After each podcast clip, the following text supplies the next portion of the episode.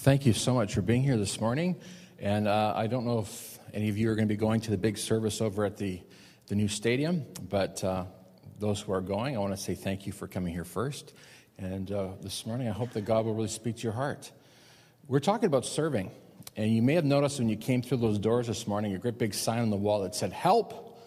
And then a small little word that says, Sign up to serve.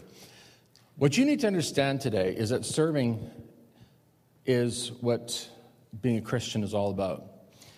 Last week, you would have heard in the message that Jesus said, if you want to be blessed, then you need to serve. Blessing, call it happiness, whatever you want to call it. In order to be happy, in order to be blessed, you need to serve. And I'm going to tell you this today I, I can't twist anybody's arm, and I can't live the Christian life for you. I would if I could. But uh, what I can do is I can equip you, I can help you, I can give you an opportunity to serve. I can, be, I can help you be a steward of the resources that God has given to you. We have sitting here today a good number of people with all kinds of talents, all kinds of ability, and God wants to use that. The question is this this morning Are you prepared and are you willing to do that? Last week, we handed out some simple little forms like this. And basically, it's a whole list of, of opportunities and places where you can serve. Do you know that it takes about 100 people, just under 100 people, I think Taryn uh, figured out some maybe a year ago, about 80 something people to make the Sunday morning experience happen. A lot of people don't know that. A lot of people don't know that you, know, you come to a service like this, you see these great video clips, you see a great skit like this, or sketch, pardon me, Mark. Mark doesn't like when I call it a skit, sketch. Uh, when we have a great sketch like this, and the music and musicians, there's practicing going on, there's pre- preparing. Um, I'm going to let you in a little secret. It was Andrew and Jesse were here till after midnight last night, uh, working on videos, making sure that it was all working just right. People willing to serve, people willing to do whatever it takes. Now, I want to, I want to encourage you to recognize that happiness and blessing comes from serving. But I, am going to encourage you to sign up to be happy, because that's really what this is all about. Sign up to be happy, sign up to be blessed, sign up to receive from God what He wants to give you. A lot of people go through life thinking that life is all about me. It's all about what I can get, all about what I want to do, all about me. This is the worldview of our world. It's all about what can I get, what can I, what can I gain, what can I do for me. We had a, a garage sale yesterday at our place, and I'm going to tell you, I, I hate garage sales. I, and I wasn't even there working at it. It was my kids, and they were telling me stories, and I was just, I was just was so upset at the way that people were treating my kids coming onto my property. Um, I was uh, actually in my bedroom looking down onto the parking lot, and I could actually just see the table full of uh, baking that was there. And I was watching people coming up and just squeezing it like that. And I wanted to open the window and say, Get your hands off that baking. but of course, I didn't. People are all about me, all about what I can get, all about what I can have, all about making me happy. And by the way, if there's somebody here today that got my baseball glove for a buck, my new baseball glove for a buck, I'll give you 20 if I could have it back. Somebody came to the garage sale yesterday and asked Nicholas, "Hey, what, what do you want for that for that uh, for that catcher's mitt?" And uh, Nicholas said, I don't know, a buck. So the guy got a great big grin on his face, handed over his loon, and got himself a $60 baseball glove. So, yeah, uh, we had a lot of talk about that at our house yesterday. and um, I said, man, all the, all the money you made at this garage sale is going to have to go towards buying me a new baseball glove.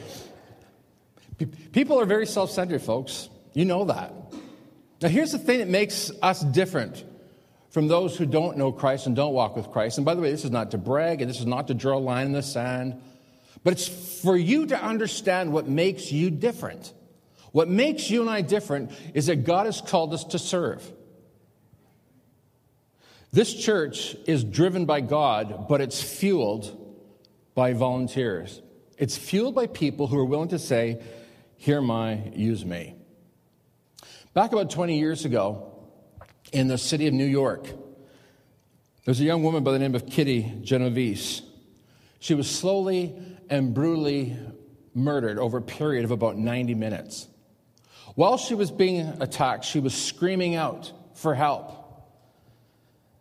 And 38 neighbors looked on at this, as this woman screamed and asked for help as she was attacked by this, this murderer. At one point during the 90 minute attack, he thought that the police were coming, and so he actually ran away. And when he realized that the police were not coming, he ran back to finish the job. And after 90 minutes of stabbing and beatings, Kitty finally died. Now, as shocking as this murder was, equally as shocking are the implications that 38 people stood by and did nothing. This, this was so shocking that two young uh, psychologists by the name of Darley and Latane, they set out to do a study to find out why is it that people do nothing? Why is it that people just stand back and, and don't enter into help? Well, they began the study, and in essence, they concluded um, that responsibility is diffused when there are a lot of people around and so nobody does anything. In other words, if more than one person's responsible, then no one's responsible. We call this the bystander effect. Now, over at the other church on Elgin, when we were just a small handful of people, we had almost every single person who attended the church involved somehow, some way. Now, there's some people who refuse to get involved. They just never will get involved. They will never serve. They'll never do anything ever. I can't, there's nothing I can do about that. But as the church began to grow, we started to notice that there, those who were involved before thought, you know what, there's lots of people around here, so, you know, I think I'm going to just take it easy. I'm going to let somebody else take care of things. So here's what these two young psychologists discovered they discovered that um, if there's one bystander present during an attack or where there was a need, it doesn't have to be an attack, but any kind of need, there's an 85% chance that that bystander will offer help. If there are two bystanders, bystanders, bystanders there, then the, the, the number drops to only 62%. If there are five or more people, then the offer of help is decreased to 31%. Of these 38 people, not one of them picked up a phone to call the police, not one of them tried to intervene. Now, here's the thing, folks any one of those 38 neighbors could have been a hero. All they had to do was pick up the phone and ask for help. Any one of those people could have saved a life. All they had to do was call the police. Because it took 90 minutes to finish poor Kitty off. Now, I want to ask you the question today. Are you one of those bystanders who say, you know what, I see everybody else working, so I think I'm just to, you know, I'm just to take it easy? What they say about bigger churches, they say that bigger churches are round churches because in a round church you can't get cornered. You can't be cornered to serve. You can just sort of slide in and slide out, and nobody will notice you. It's true. When you're 16 people in a congregation, then basically you, you can't attend that church and not serve somewhere because you will be noticed. You'll be like the girl sitting on the chair and, uh, and have have the question asked, What are you doing? I'm going to throw that question at you this morning, since you're all sitting in chairs. What are you doing? How are you serving? Where are you helping out? Are you making a difference? Any one of those 38 could have been a hero. Any one of those 38 could have stepped in and for Kitty have been a miracle. This is the power of serving. This is the power of volunteering, of showing up to make a difference. You actually become a miracle for somebody. Did you know that? That person is praying and asking for help, and suddenly you show up to serve. You can make a difference. Your life can not only be blessed and happy, as we found out last week, but your life can actually take on significance. You can actually do something, and achieve something great. In fact, here's what you need to know. The only way that you will ever experience a sense of significance in your life, the only way that you will ever experience a sense of greatness in your life is through serving. Nothing great and nothing significant ever happens unless somebody says, Pick me. I'm willing to serve. Significance, greatness is always, ready for this? It's always the fruit of serving. The Apostle Paul, who is considered one of the greatest Christians who has ever lived, and some would say uh, second only to Jesus Christ in terms of his significance in the Christian church. Here's what he said. He was, uh, he was actually preparing to go to Jerusalem and he was doing a farewell tour, so to speak. And he wanted to gather together the, some of the elders of the church in Ephesus. And here's what we read here. Can you put that up? When, they, when the elders of the church in Ephesus arrived, he said to them, You know how I lived the whole time I was with you, from the first day I came into the province of Asia. I served, read that with me. I served the Lord with great humility and with tears, although I was severely tested. Okay, uh, we won't get into the plot to the Jews this morning. Um, that's, uh, that's a, a, another story. But I want, to just, I want us to focus in on the serving. Paul, the apostle, became significant, became the greatest believer, if you will, the greatest contributor to Christianity after Christ. He became the greatest Christian through serving. It was his service that made the difference. Now, I want to tell you this. I do, I've been in the ministry now. It's hard to believe this. I've been in the ministry this year for 20 years, or for 30 years, pardon me. For 30 years, I've been pastoring. 30 years, I've been preaching and teaching. Uh, 30 years, I've been doing uh, weddings. I, um, I was uh, recently talking to somebody, uh, just they heard me talking to someone else, and they said, Hey, well, you do, you do weddings? I said, Yes. I do do weddings. Oh, that's neat. And then I said, and I also do funerals. And uh, they kind of looked at me strangely and not sure exactly how to take that. But I said, Do you understand that I'm in the business of dealing with people and their life from beginning to end? And I'm in the business of helping people have a great life. I'm in the business of teaching and equipping people to experience and know a great life. That's why I'm here. That's what I do what I do.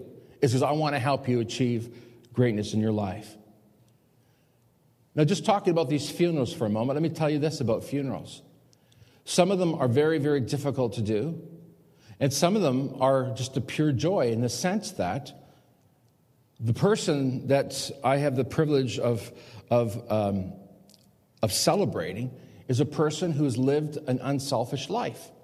They have served their, their, their spouse, their husband, their wife. They've served their children. They have served their grandchildren. They've served their workmates. They've served their friends. And everybody comes together with wonderful stories and celebrates the greatness of this person's life. Now, here's what I have discovered over 30 years of doing funerals is that at the funeral, we never ever talk about how much money that person left in their bank account. We never talked about what kind of a car they drove. We never talked about how many possessions they had, or how big their house was, or how many houses they had. The only thing we talk about is their relationship to other people and what that relationship was all about. The ones that are loved and missed the most, friends, are the ones who were the most faithful in serving others. What are people going to say about you when you're gone? What will people think about your life? Well, here's what you need to know about the Apostle Paul called to serve God, called to serve and establish churches throughout the world. God took this man as he was. Now, here's what you need to know about the Apostle Paul, and a lot of people don't know this, but he was, in fact, one of the greatest persecutors of the church. In fact, he traveled around destroying churches. In fact, one of the very first uh, episodes of persecution we discover in the book of Acts is actually the stoning. I don't, I don't mean this kind of, not, not that. I mean with real stones, uh, stoning of the elder Stephen. And, uh, and who is it that's overseeing all of this? None other than the Apostle Paul, who at that time was called Saul. Now, listen to this God gets a hold of Saul's life. And not only does, does God change Saul's mind, but he also changes Saul's name. Saul becomes Paul, the very one that we call the Apostle Paul. And God says, I can use this man. Now, the Apostle Paul actually gives us his resume in, in Philippians chapter 3, verses 4 to 6. He says, I was circumcised on the eighth day, Jewish. Um, I'm of the tribe of Benjamin. I mean, we're talking, this guy is top notch here. He's, he's a Pharisee. And not many people rise to that level of, of, of leadership amongst the Jewish people, but he was. He was zealous. In other words, he, he fought for the Jewish faith. And he says of legalistic righteousness, he was absolutely faultless. In other words, this guy never broke one of the laws in the Old Testament. That is, this is his, this is his resume. This is his pedigree. And to make things even better, it says that he is of an elite citizenship. He is none other than a citizen of Rome. Now, here's what you need to know. I mean, I can't get it. I love to unpack that, but I don't have time to do that this morning. But I'm going to tell you this man is exceptional in terms of his qualities, in terms of his, his resume. Not many people can call themselves a citizen of Rome, but he was. A wealthy man, very gifted. And God says this to Paul Paul, I want to use you and Paul's saying, You know what, God, I don't know how you can do this because I am the chief of sinners. Yes, that's what he said about himself. I'm the worst. There's nobody as bad as me. And not only that, God, but I mean, I'm a, I persecuted the church. I mean, God, there's no way that you can use me. Now, here's the wonderful news, everybody. You ready for this? When you sign up to serve, when you sign up and give your life to Christ, God takes whoever you are, whatever you have, Whatever your gifts are, whatever your talents, whatever your hobbies, whatever your interests, wherever you live, God takes all of that and He uses it for His great and glorious purposes. My friends, this is how you and I find significance in this life is by saying, God, here's what I have, take it and use it for your purposes. Now, here's the thing about the Apostle Paul is once he, was, once he had this encounter with Jesus Christ, once he surrendered his life to Jesus Christ, all the things that the rest of the world would look at and say, wow, this guy, Paul, he is amazing. Look at his, look, look at, look at his achievements. Look at who he is. Look at what he has. You know the Apostle Paul says? He says he counts all of that as horse dung compared to the greatness, the surpassing greatness of knowing and serving Jesus. I'm going to tell you, folks, this is how I know somebody is truly converted. This is how I know somebody has truly surrendered their lives to Jesus Christ. When they can say that all that I have and all that I am is nothing compared to the greatness, the privilege, the honor of serving Jesus Christ. That's when I know that that person has been truly touched by God, has been truly converted. Now, if you look at the Apostle Paul, he was a Pharisee. God took, took his Pharisaical training, and what he, what does God do with it? God makes him into a leader of the church. Whereas he was a leader of the Jewish people, now he becomes a leader of the Christian church on a mission to plant churches around the world. It's amazing what God will do. Think of your past. Think of what you've been through. God wants to take that and use that for his purposes. He was an immigrant from Tarsus, that's Turkey.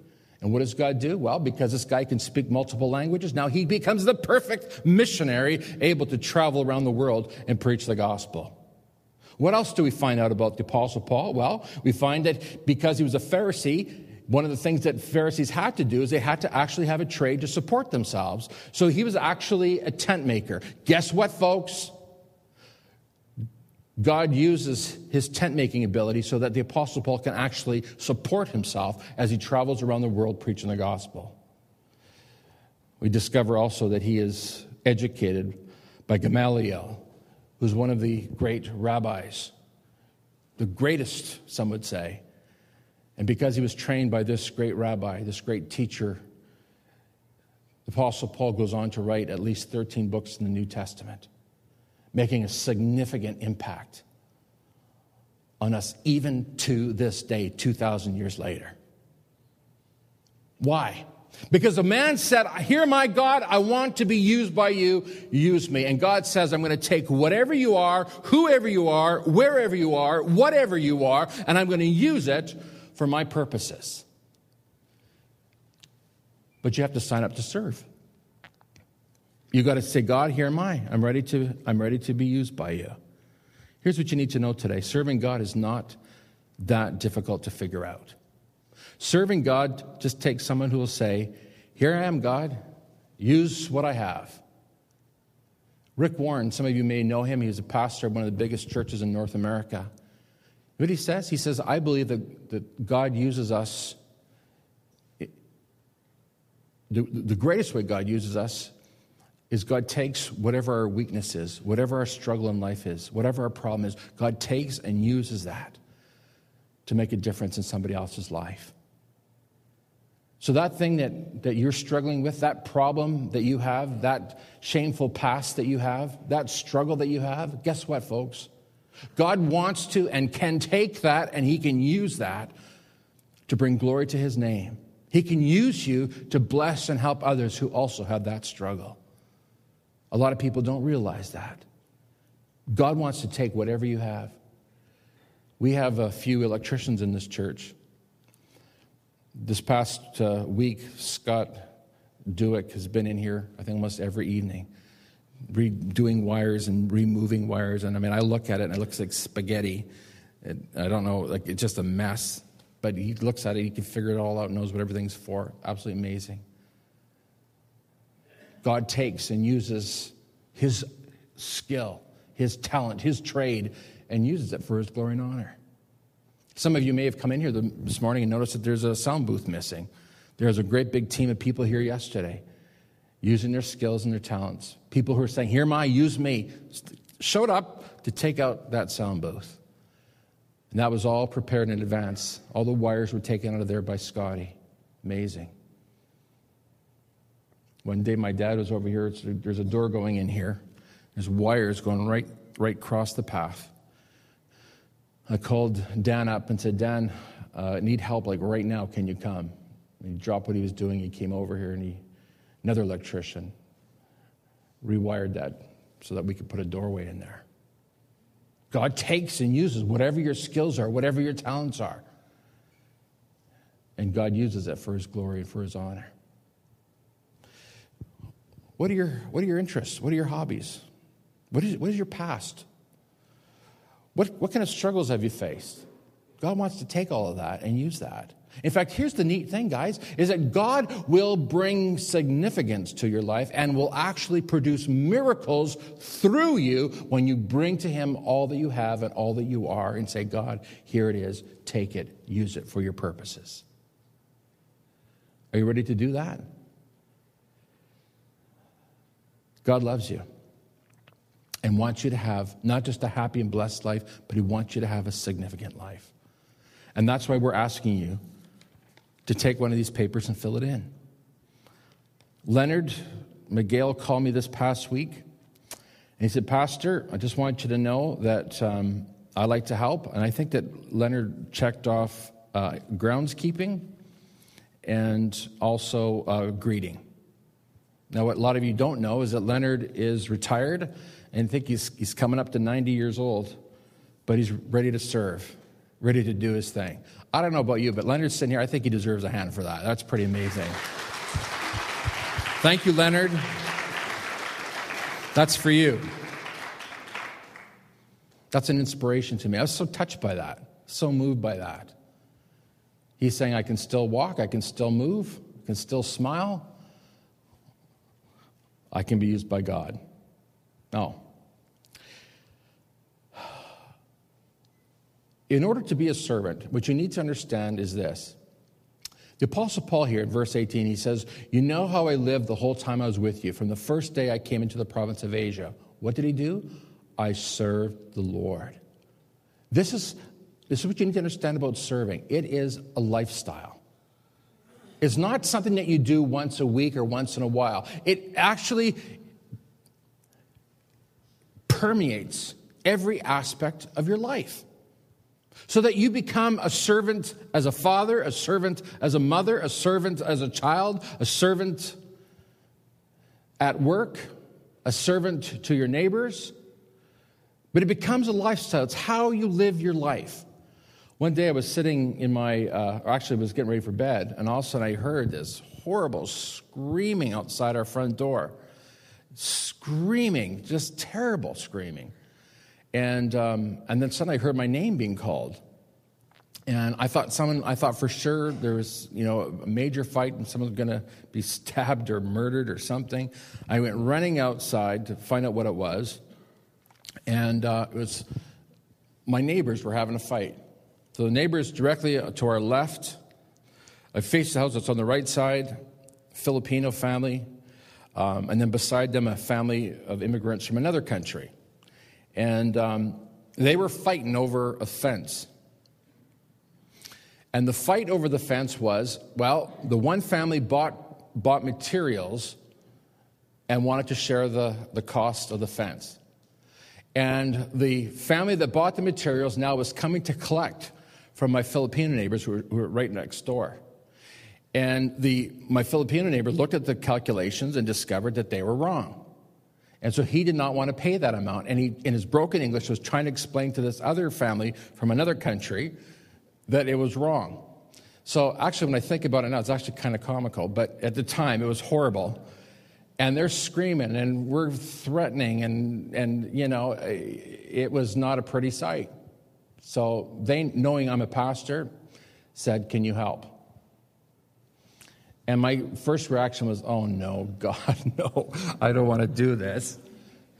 But guess what? I went in there i began to figure it out and sure enough the filipino family was right.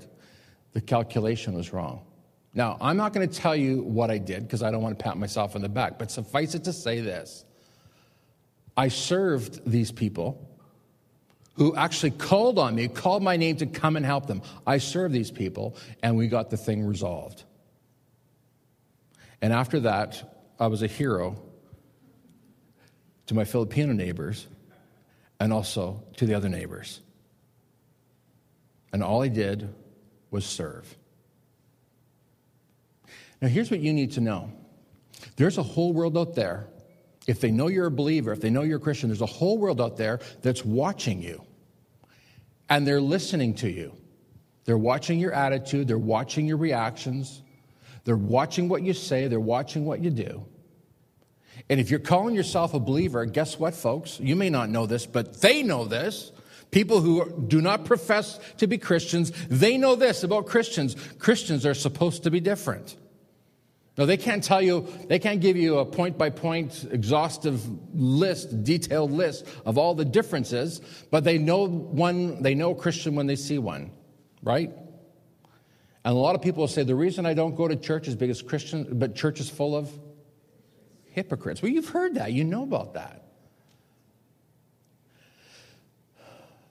What, my friends, is going to be the greatest testimony to people who don't know Christ? I'll tell you what I tell you what you need to do. Is that you need to adopt the servant lifestyle. It's actually an attitude where you're willing and prepared to do whatever it takes to serve the people in your life. Here's what Paul, here's what, here's what the writer of Acts says. That word served actually is actually slave. You are now a slave of Jesus Christ, and this means that whatever you're doing, it's a, it's a life sentence. It's a life, serving is a life sentence. But guess what else you need to know? You need to know that selfishness is also a life sentence. And I can tell you this selfishness, although at first is far more appealing than being a slave of Jesus Christ, here's what I know for sure self centeredness, selfishness will leave you very lonely and very cold and very unfulfilled and very unhappy at the end of the day. You might get what you want and have what you want and do what you want, but you'll never be happy. You'll always be lonely. You'll never feel that your life has significance. This is our job as a church.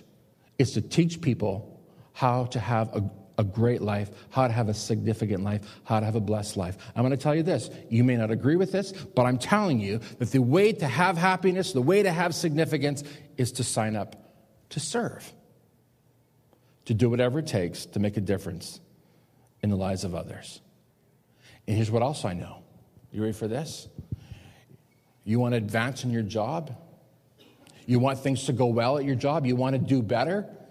Be a servant. You want things to go well in your marriage?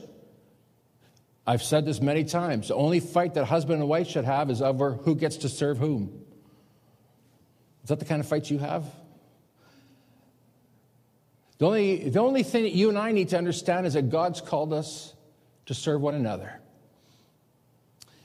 There's a former astronaut who became, was asked to be the president of a, an airline company. And one of the very first things that he did as the new president of the company is he went and did a tour of the, of the operation. And uh, he, he was determined to change the, um, the reputation of this airline. He wanted this airline to be known as an airline where if you, if you use their services, you are going to get the best service ever. And how many know it starts from the top down? And so this new president, new CEO, moves in and he's now cleaning house. He walks through a particular department and notices that one of the employees has got his feet up on the desk and he's just sitting there. Having lunch, the phone's ringing, and it's ringing, and it's ringing. The CEO just sort of steps back and just watches to see what's going to happen. Phone rings and rings and rings and rings, and, and he refuses to pick it up. The CEO walks over to the employee and says, why, did you, why didn't you pick up the phone? Well, it's lunchtime. And besides of which, sir, this is not my department. Now, he does not know that this is the CEO. He says, my, I, I work in a different department. Um, uh, I'm in, I work in maintenance. And the CEO said, Not anymore, you don't. It's over. He sent the message to that whole, to that whole employee force. And that, I mean, I'll tell you, that story traveled throughout the workforce. From now on, we're going to be known as a company that serves its customers. Now, guess what?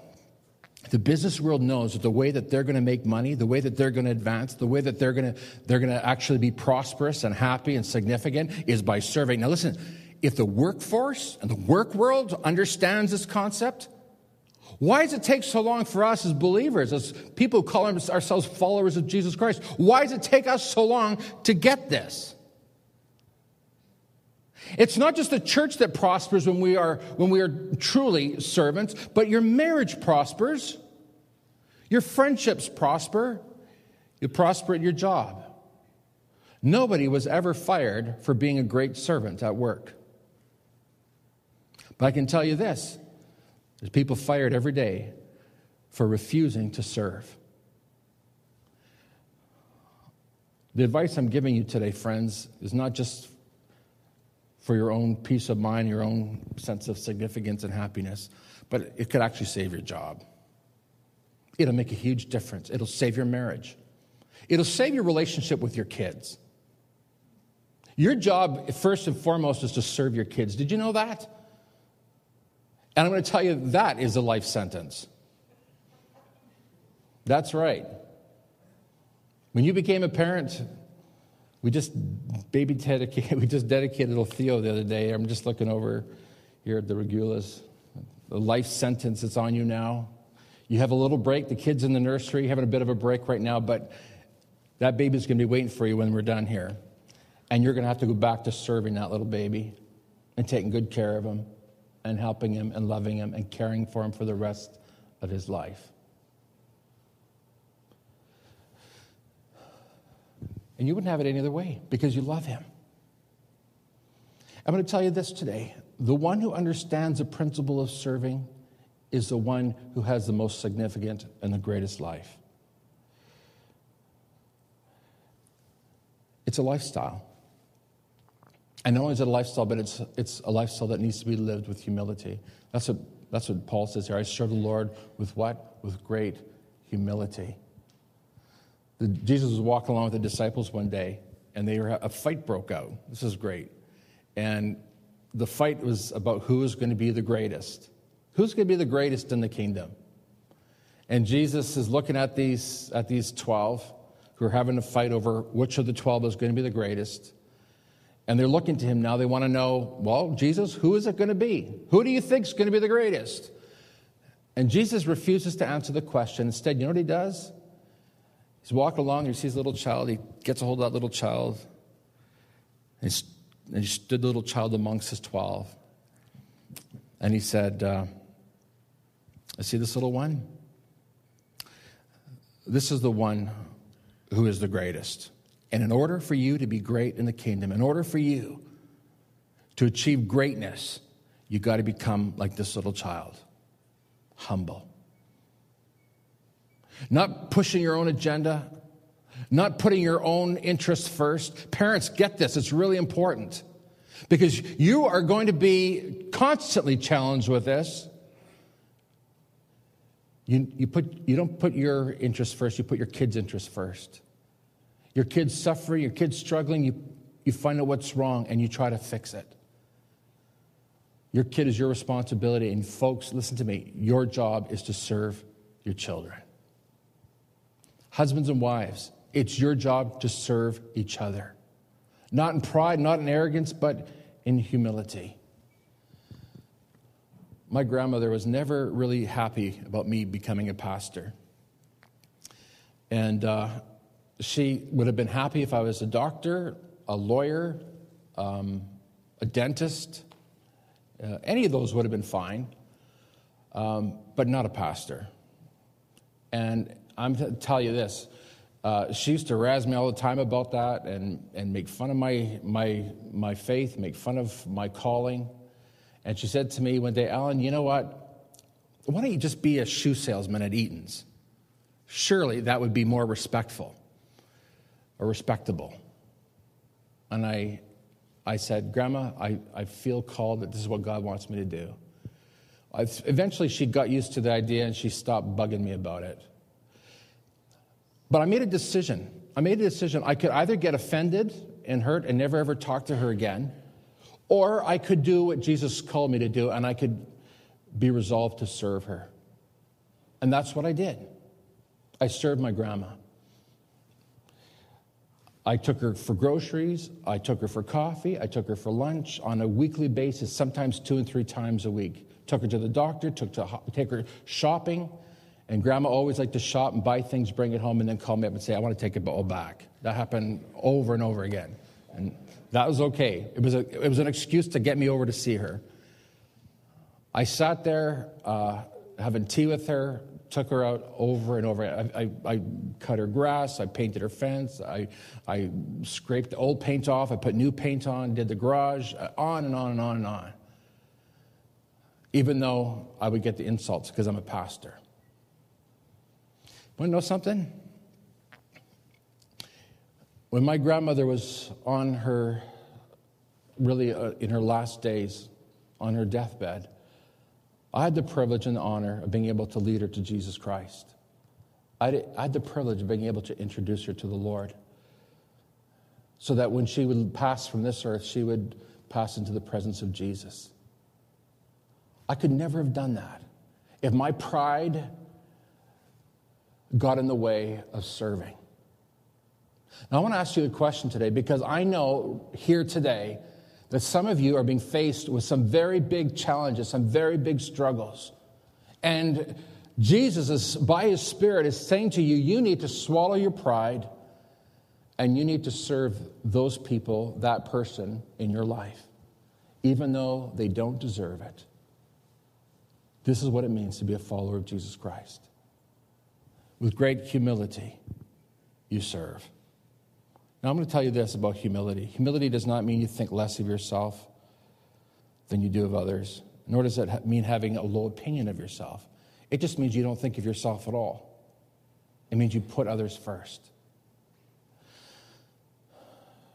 The Apostle Paul served the Lord as a lifestyle with great humility and with all his heart. He says, I served the Lord with great humility and with tears, although I was severely tested. I'm going to tell you, you, you are constantly going to be tested. You're going to constantly face struggles. And what determines what kind of faith you have is how you deal with it. Because you can get angry, you can look for revenge, you can look to get even, you can, you can teach everybody a lesson. I'm going to I'm going to really sock it to them. Or you can have the heart of Paul and say, I'm going to do whatever it takes to love and bless the people in my life. You're going to say, It's not about me, it's about the people that God has put in my life to care for. What's Paul's secret? I'll tell you what it is. He was serving the Lord, he did it unto the Lord. I'm going to tell you, I've been pastoring here now. Believe this, next year it'll be 20 years in this church. 20 years. And I wish I could say that every single day and every single year has just been a piece of cake and it's been easy, but it hasn't. There's been some tough times. There's been times when I wanted to walk away from it all. There's, there's a time when I had a, a resignation letter in a file in my computer. All I had to do was push print and it's all over. But I never, allow, I never felt God giving me the permission or allowing me to do that. Rather, God was calling me to serve this church sometimes with tears, and sometimes with, with severe testing. And I'm going to tell you this I thank God for the grace and the strength that He's given to me to serve this church. And I can tell you this that because God's given me the grace to serve this church, I've been blessed. My kids are all involved in church here. They all love the Lord. They've got no bad attitudes towards the church or towards anybody in the church. They love to serve here. Gloria loves to serve here. I love to serve here. My family's happy because we are here serving. It never was about me, it's never been about my kids, but it's been about you, about having the privilege of serving you. Now, I I'm telling you to say this there's people in your life right now who are testing you severely, and you've been crying lately because the testing has been so severe. And what the Spirit of God is saying to you right now is it's time for you to cut some slack. It's time for you to humble yourself, and through the tears and through the severe testing, to love and embrace, forgive, and serve the one in your life who, in your opinion, is not worthy of it. The reason you do this is not because they deserve it, it's because of what Jesus has done for you. It's because of what Jesus has done for you. Think of what Jesus has forgiven you. Think of what Jesus has done for you. Think of how Jesus has served you. Can you do less? Shame on you if you think that you can get away with doing less. I'm going to tell you, you'll never be able to outdo what Jesus has done for you. So I, I call you, by God's grace and in the name of the Lord Jesus Christ, to go and love and serve the people in your life. No matter how difficult, no matter how, how hard it is, no matter how severe the testing, no matter how many tears, I call you in Jesus' name to go and serve. Make a difference. I call you in Jesus' name to serve the people of Africa. Sign up to serve. Sign up to go to Costa Rica. Sign up to go to Burundi. Sign up for the mission, next missions trip. Sign up to help us around the building. Sign up to, to teach Sunday school. Sign up to, to be in youth. Sign up to help with making video clips. Sign up to help. And your life will become a miracle. I want to close with this. Some of you may or may not have heard of Mother Teresa. I think that if you haven't heard of Mother Teresa, you've been living under a rock somewhere.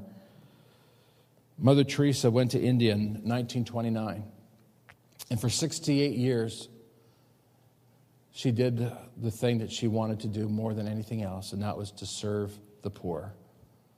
While she was there, after about 10 or 15 years, she decided that serving the poor was not really her thing. She felt that she felt that there was something better than serving the poor.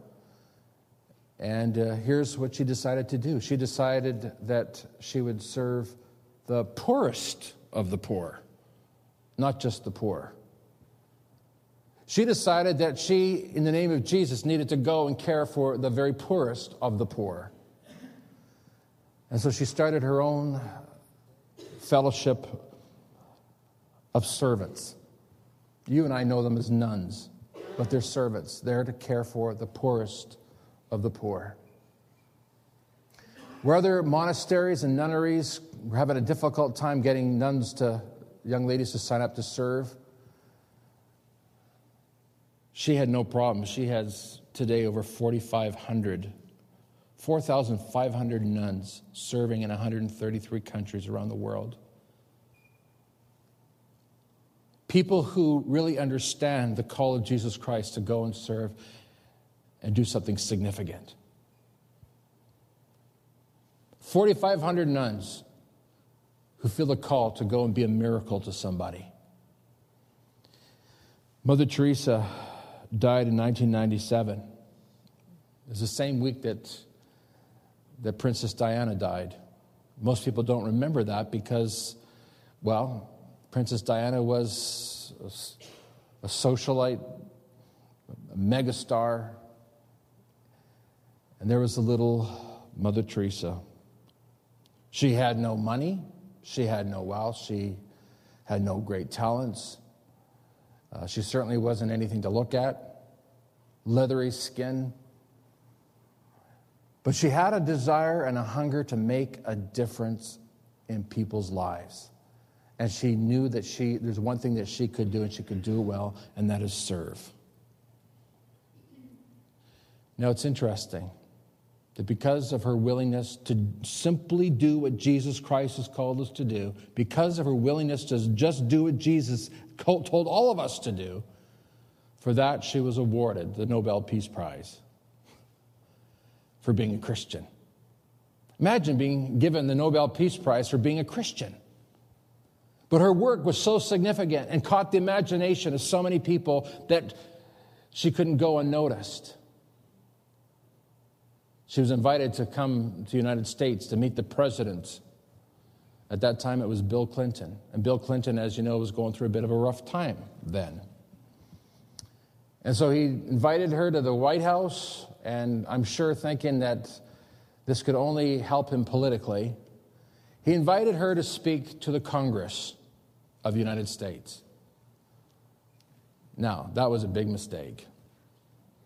This fierce little nun, whose life was committed to helping the poorest and the defenseless, was asked to speak to the Congress of the United States. She stood up in front of all those congressmen, barely able to see above the lectern, and she began to point her finger in the faces of those congressmen and began to lecture them on behalf of the poorest of the poor and the defenseless. And she said to them, Shame on you for allowing abortion.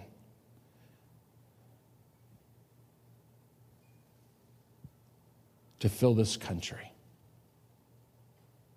She said, God has called me to care for the defenseless, the poor, those who can't help themselves. She said, Give me your unwanted children. I'll take care of them.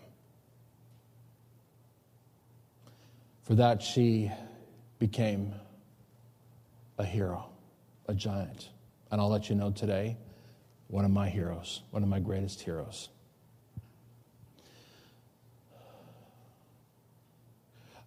You know, you can be a hero.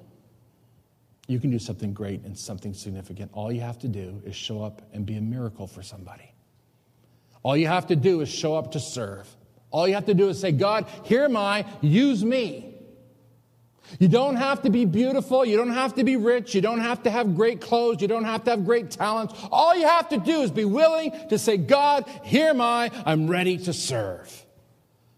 If you're ready to serve, willing to serve, your life can have fantastic significance, great significance. And you can change someone's life. You can be a miracle for somebody. Would you stand with me, please?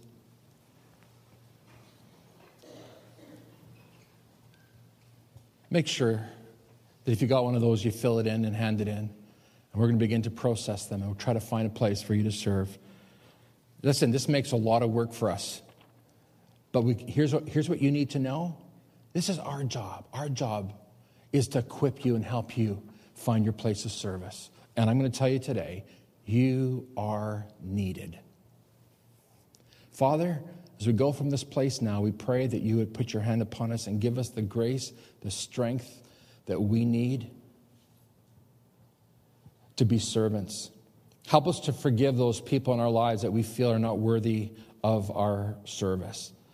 Help us, oh God, we pray, to be people full of grace, full of love and compassion, willing to show up to serve wherever there's a need. Thank you, God, for the people who serve me. Thank you, God, for the people who invested in my life.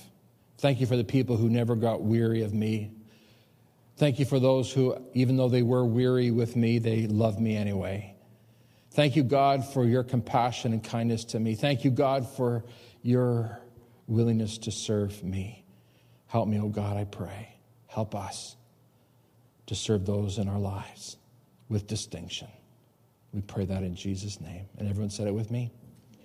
Tell the person beside you, go serve.